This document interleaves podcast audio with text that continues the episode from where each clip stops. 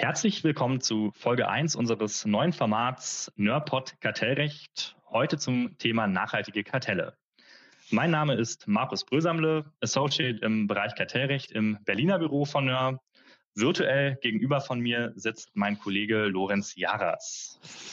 Auch von meiner Seite aus ein herzliches Willkommen. Ich bin ebenfalls Associate im Bereich Kartellrecht, allerdings im Frankfurter Büro von Nör und wir möchten Sie zukünftig, das heißt NÖR und insbesondere die Praxisgruppe Kartellrecht, in wechselnder Besetzung regelmäßig über interessante kartellrechtliche Themen unterrichten.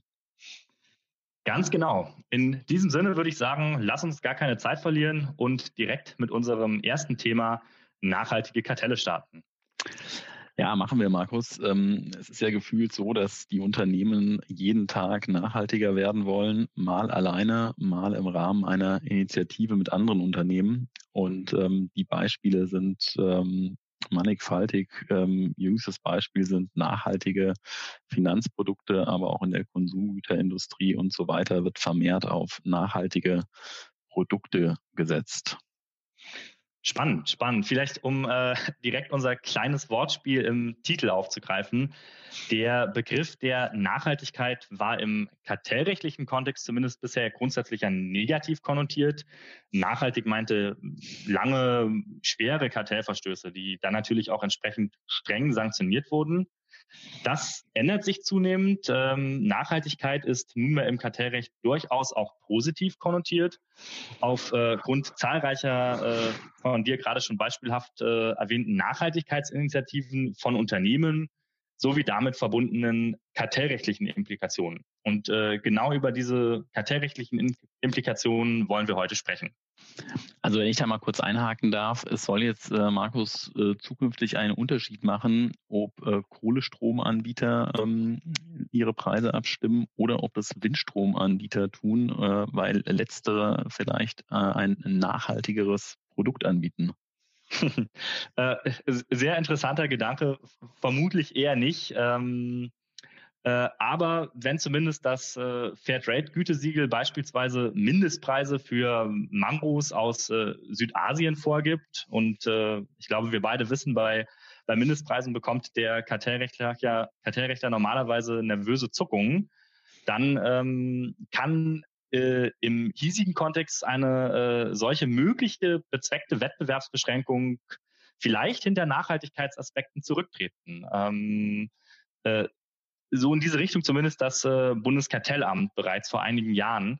Aber ganz klar, Lorenz, du legst den Finger natürlich äh, direkt in die Wunde.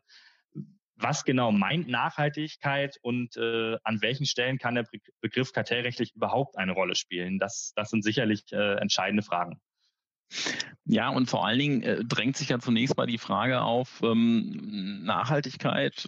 Wir begrüßen das jetzt alle, ähm, aber der Kartellrechtler wird vielleicht fragen, warum können wir denn Nachhaltigkeit nicht gerade durch den Wettbewerb erreichen ähm, und äh, zerbrechen uns jetzt wie in unserem Podcast heute die Frage, äh, den Kopf über die Frage, ähm, äh, wieso müssen wir den Wettbewerb denn jetzt ausschalten, indem wir irgendwelche Unternehmensinitiativen gutheißen und vielleicht aus dem äh, Anwendungsbereich des Kartellverbots herausnehmen wollen. Und dieses, dieses Spannungsverhältnis, wie man das im Einzelfall richtig auflösen wird, Nachhaltigkeit durch Wettbewerb oder gerade ohne Wettbewerb, ähm, das wird uns in den nächsten Jahren vermutlich sehr, sehr stark beschäftigen. Und hinzu kommt zumindest im Status quo ja auch, dass das Thema mit einer wahnsinnigen Rechtsunsicherheit verbunden ist, man sich dann im Einzelfall wirklich genauer anschauen möchte. Super. Ähm, dann ähm, glaube ich, hast du gerade schon einen der ähm, sehr wesentlichen Punkte genannt. Ähm, äh, entscheidend wird sicherlich sein, was aus rechtlicher Sicht als nachhaltig einzustufen ist und äh, wie das dann in der äh, Konsequenz kartellrechtlich zu werten ist. Ähm, äh, hier wäre sicherlich zunächst oder am ehesten der äh, Gesetzgeber demokratisch legitimiert, den Rechtsrahmen vorzugeben. Äh, ich halte entsprechende Vorgaben auch nicht äh, für ausgeschlossen beziehungsweise für unwahrscheinlich. Ähm, insofern sollte man die sicherlich äh, sehr genau beobachten. Ähm, da wird sich, bin ich sicher, einiges tun, aber äh, derzeit wird man wahrscheinlich eher dann auf das äh, äh, ja, auf die gewohnte oder bekannten äh, Methodik des Kartellrechts zurückgreifen müssen, solange es an wirklich konkreten äh, Formen oder Regelungen fehlt im Bereich Kartellrecht und Nachhaltigkeit. Ja, dann würde ich sagen, nehmen wir uns doch jetzt einfach mal die Freiheit und, und definieren den Begriff und, und stellen klar, dass wir eher ein weites Verständnis der Nachhaltigkeit zugrunde legen würden, also neben ökologisch wertvollen Aspekten auch andere Gemeinwohl äh, Aspekte berücksichtigen würden. Ähm, wie schon gesagt, neben dem Umweltschutz dann eben auch beispielsweise Menschenrechtsschutz oder ähm, auch das Tierwohl oder ähnliches. Ähm, so verfährt nach unserem Eindruck auch die niederländische Wettbewerbsbehörde, dass also diese ganze Thematik jetzt nicht nur auf den Umweltschutz äh, limitiert wäre. Aber wie du schon gesagt hast, Markus, ähm, da bleibt die Entwicklung ähm, genau abzuwarten, welche, welche Felder zur Nachhaltigkeit gezählt werden und welche nicht. Ja, ähm, ich meine, das Thema hat äh, derzeit einen ja insgesamt sehr, sehr hohen Stellenwert. Äh, Unternehmen möchten immer mehr ihren Beitrag zur Nachhaltigkeit leisten. Und äh, auch der Verbraucher beginnt äh, offenbar entsprechende Aspekte zunehmend bei seiner Kaufentscheidung zu berücksichtigen. Äh, und Ende 2019 hat ja auch die Europäische Kommission den European Green Deal vorgestellt, äh, den sie selbst als Fahrplan für eine nachhaltige EU-Wirtschaft äh, bezeichnet. Ja, also mit anderen Worten wird Nachhaltigkeit immer mehr und mehr zum echten Wettbewerbsparameter und wir kommen da auch gleich nochmal drauf zu sprechen, wenn wir uns unten die Einzelfreistellung ähm, etwas genauer ansehen. Ganz genau, treffend gesagt. Ähm, es, es wird, beziehungsweise vielleicht ist es auch schon äh, Wettbewerbsparameter. Ähm, äh, aber so oder so, äh, wenn etwas zum Wettbewerbsparameter wird, das äh, ruft äh, spätestens dann die Wettbewerbsbehörden, spätestens das ruft dann die Wettbewerbsbehörden auf den Plan. Ähm, ich finde, man kann die Entwicklung in gewisser Weise mit dem Arbeitsrecht vergleichen, ähm, also den sogenannten No-Poach Agreements, die ja unter kartellrechtlichen Aspekten vielleicht weniger in Deutschland, aber zumindest in anderen Jurisdiktionen ähm, auf einmal relevant wurden oder auch mit dem Datenschutz. Ähm, äh, ich glaube, vor äh, ja, 10, 20 Jahren, da wäre es noch undenkbar gewesen, dass eine Kartellbehörde mit äh, datenschutzrechtlichen Argumenten ein kartellrechtswidriges äh, Verhalten ähm, argumentiert. Aber ähm, sofern die Wettbewerbsbehörde etwas zum Wettbewerbsparameter erklärt, wird es spannend. Und ähm, ich denke deswegen Kartellrecht und Nachhaltigkeit wird die Kartellrechtspraxis die kommenden Jahre, Jahrzehnte in nicht unerheblichem Umfang beschäftigen und vielleicht auch verändern. Ja, und vielleicht noch mal einen, äh, einen Schritt zurück. Äh, wenn wir jetzt aus der Brille des Kartellrechts äh, auf die Nachhaltigkeit blicken, dann schauen wir uns natürlich immer Kooperationsformen an, also private Selbstregulierung zwischen mehreren Unternehmen. Ähm, uns interessiert natürlich grundsätzlich nicht die Nachhaltigkeitsinitiative eines einzelnen Unternehmens, was nicht bilateral, sondern nur unilateral handelt. Wenn jetzt aber mehrere Unternehmen gemeinsam auf den Plan treten, dann ist eben die Frage, was ist hier kartellrechtlich zulässig und was nicht. Und das misst sich dann ähm, am klassischen Kartellverbot. Richtig, du hast äh, äh, die Kooperation äh, angesprochen und in den Fokus gestellt. Im Kern dreht sich die Debatte insbesondere darum, wie äh, solche Nachhaltigkeitsaspekte ähm, und dann entsprechende kartellrechtliche Vereinbarungen zwischen Unternehmen zu bewerten sind. Ähm, und das halt insbesondere in dem, äh, wie du es schon genannt hast, äh, Bereich privater Selbstregulierung. Ähm, denn die ja so wohlfeil klingende Nachhaltigkeitsinitiative zwischen Unternehmen ist nichts anderes als eine bilaterale Verhaltensform, wie du es gerade schon beschrieben hast. Und ähm, die ist dann natürlich im Rahmen des Kartellverbots zu würdigen. Und ähm, dann stellt sich die Frage, ähm, was ist, wenn Unternehmen vermeintlich eine Vereinbarung treffen, die Nachhaltigkeitsaspekten dienen soll, welche möglicherweise aber den Wettbewerb beschränken. Was ist erlaubt, was ist nicht erlaubt und wie kann man mögliche Nachhaltigkeitsinitiativen rechtssicher ausgestalten? Äh, ja, also wenn du, wenn du jetzt sagst, was ist, ja, dann ist die Antwort zunächst einmal, ich muss mir auf jeden Fall das Kartellverbot genauer ansehen und es gibt keinen vorab äh, grünen Stempel äh, oder, oder Persilschein, ähm, der sinngemäß besagt, ähm, solange ich mich im Bereich der Nachhaltigkeit bewege, brauche ich mich um das Kartellverbot nicht zu kümmern.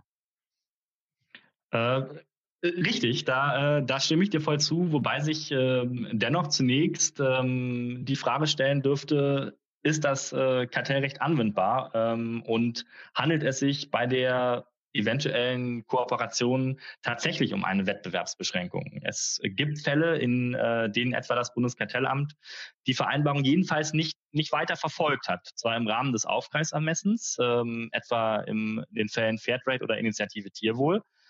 Äh, aber klar, ähm, daraus folgt nicht zwingend, äh, dass es sich auch tatsächlich um keine Wettbewerbsbeschränkung gehandelt hat. Ja, richtig, klar. Also ich äh, kann natürlich jetzt entweder argumentieren, ich habe schon tatbestandsmäßig keine Wettbewerbsbeschränkung. Ähm, ähm, eine ähnliche ähm, Spielvariante wäre es zu sagen, es ist eben eine immanente Nebenabrede zu einer an sich zulässigen ähm, Hauptabrede äh, und entfalle deshalb dem Anwendungsbereich. Äh, wir haben ja noch ein paar, paar weitere Möglichkeiten, um rauszukommen, in Anführungszeichen, Markus, die du noch skizzieren wolltest. Äh, genau, also äh, ich gebe dir recht, man muss ähm, vorsichtig sein, ähm, aber äh, es gibt meines Erachtens schon, zumindest theoretisch, ähm, und ich denke, man kann je nach Einzelfall das dann auch entsprechend ausgestalten und rechtfertigen. Es gibt Möglichkeiten, eine Wettbewerbsbeschränkung zu verneinen. Ähm, woran denke ich? Ich denke einerseits an ähm, Standardisierungsvereinbarungen, die in den Horizontalleitlinien geregelt sind, also etwa technische Normen oder Gütezeichen, ähm, bieten meines Erachtens zumindest äh, Rechtfertigungsmöglichkeiten, also Möglichkeiten, keine Wettbewerbsbeschränkung anzunehmen.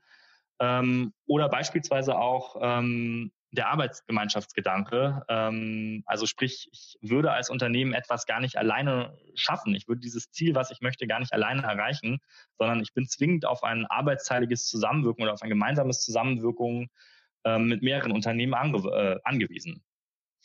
Ja, es sind letztlich, letztlich Hebel, die man, die man hat, die man sich genauer anschauen kann, aber es klingt ja schon durch. Es ist äh, wahnsinnig stark im Einzelfall abhängig, ähm, ob ich wirklich aus dem Anwendungsbereich des Kartellverbots rauskomme. Ähm, Markus, wenn ich jetzt im Anwendungsbereich verbleibe des Kartellverbots, dann stellt sich als, als nächstes die, äh, drängt sich als nächstes die Frage auf, ob ich freigestellt sein kann.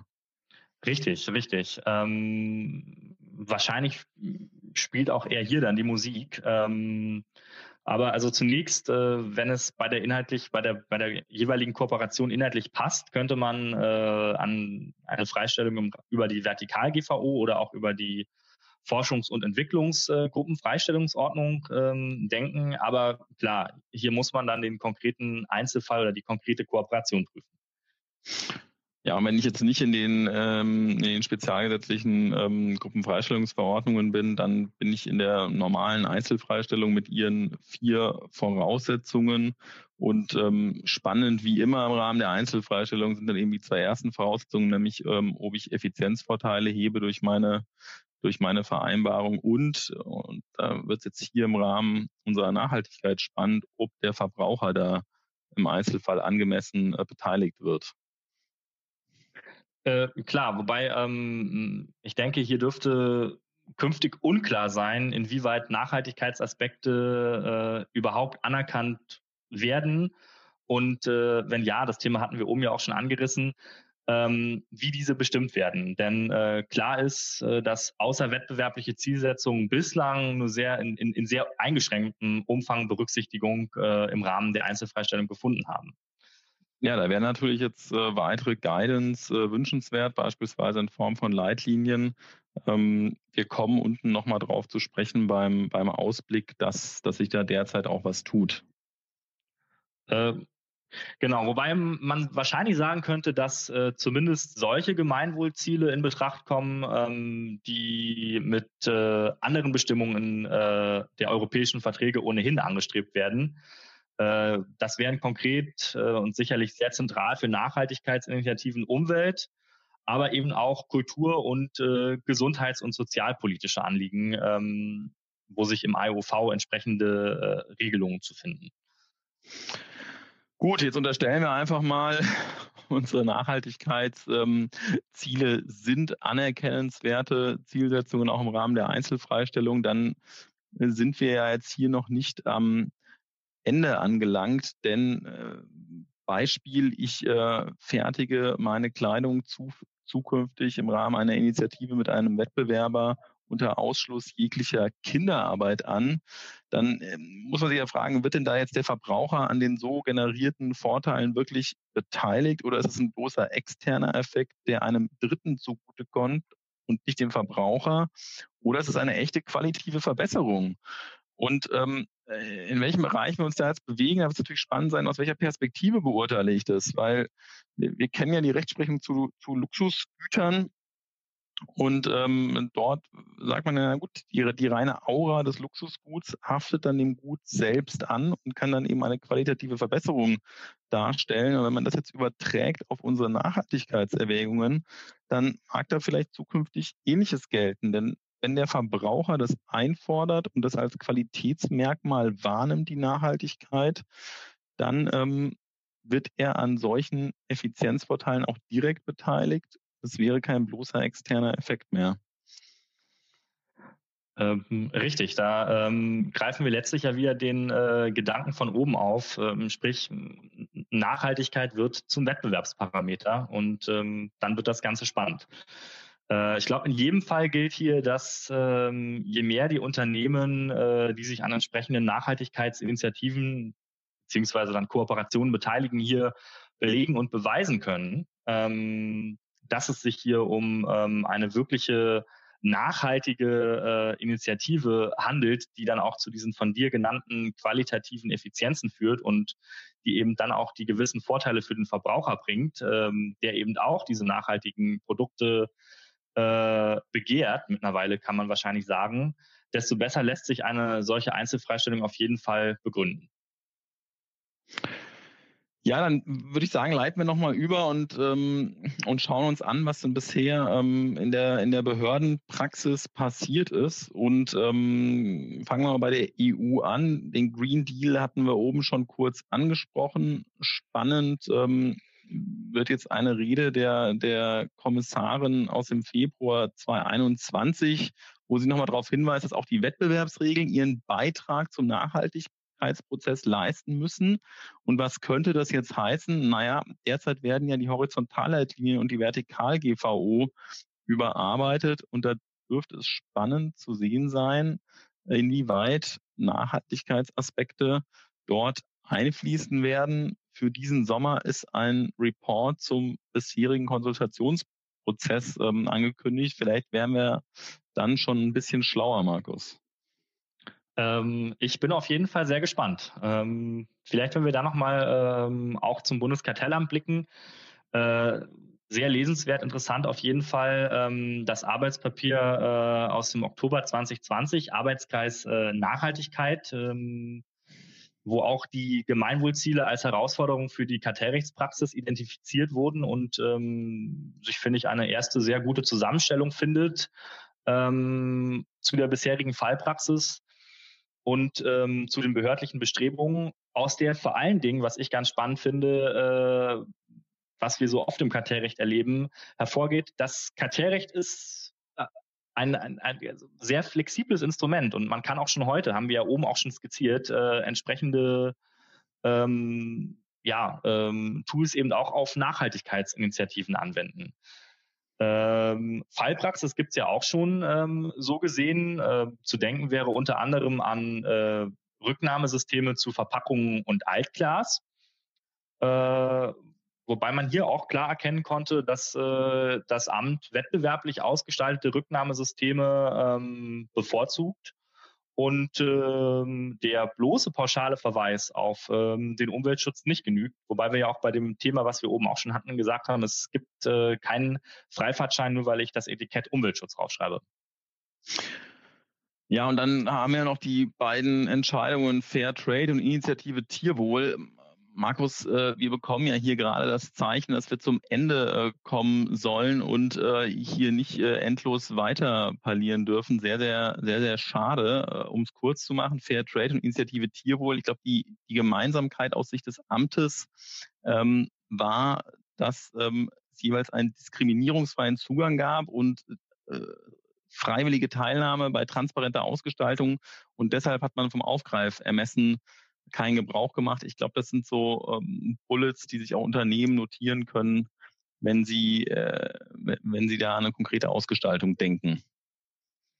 Richtig. Äh, ich gebe dir recht, wir haben das Zeichen bekommen. Du musst mir aber erlauben, vielleicht noch zumindest den Hinweis äh, anzubringen, dass sich auch unsere Nachbarn, äh, insbesondere die niederländische Kartellbehörde, schon sehr, sehr, sehr intensiv mit dem Thema Nachhaltigkeit äh, äh, befasst hat und auch Leitlinien zum Umgang mit Nachhaltigkeitsinitiativen ähm, aufgestellt hat. Äh, das betrifft sicherlich auch lauterkeitsrechtliche Aspekte. Ähm, dennoch finde ich, kann man diesen ähm, äh, Leitlinien und auch äh, weiteren Veröffentlichungen der niederländischen Kartellbehörde sehr wertvolle Hinweise, finde ich, im, im Umgang mit Nachhaltigkeit ähm, entnehmen, die am Ende des Tages, und das finde ich auch sehr interessant, aber letztlich genau das äh, bestätigen, was du gerade auch schon angedeutet hast mit dem diskriminierungsfreien Zugang und der Freiwilligkeit und der transparenten Ausgestaltung.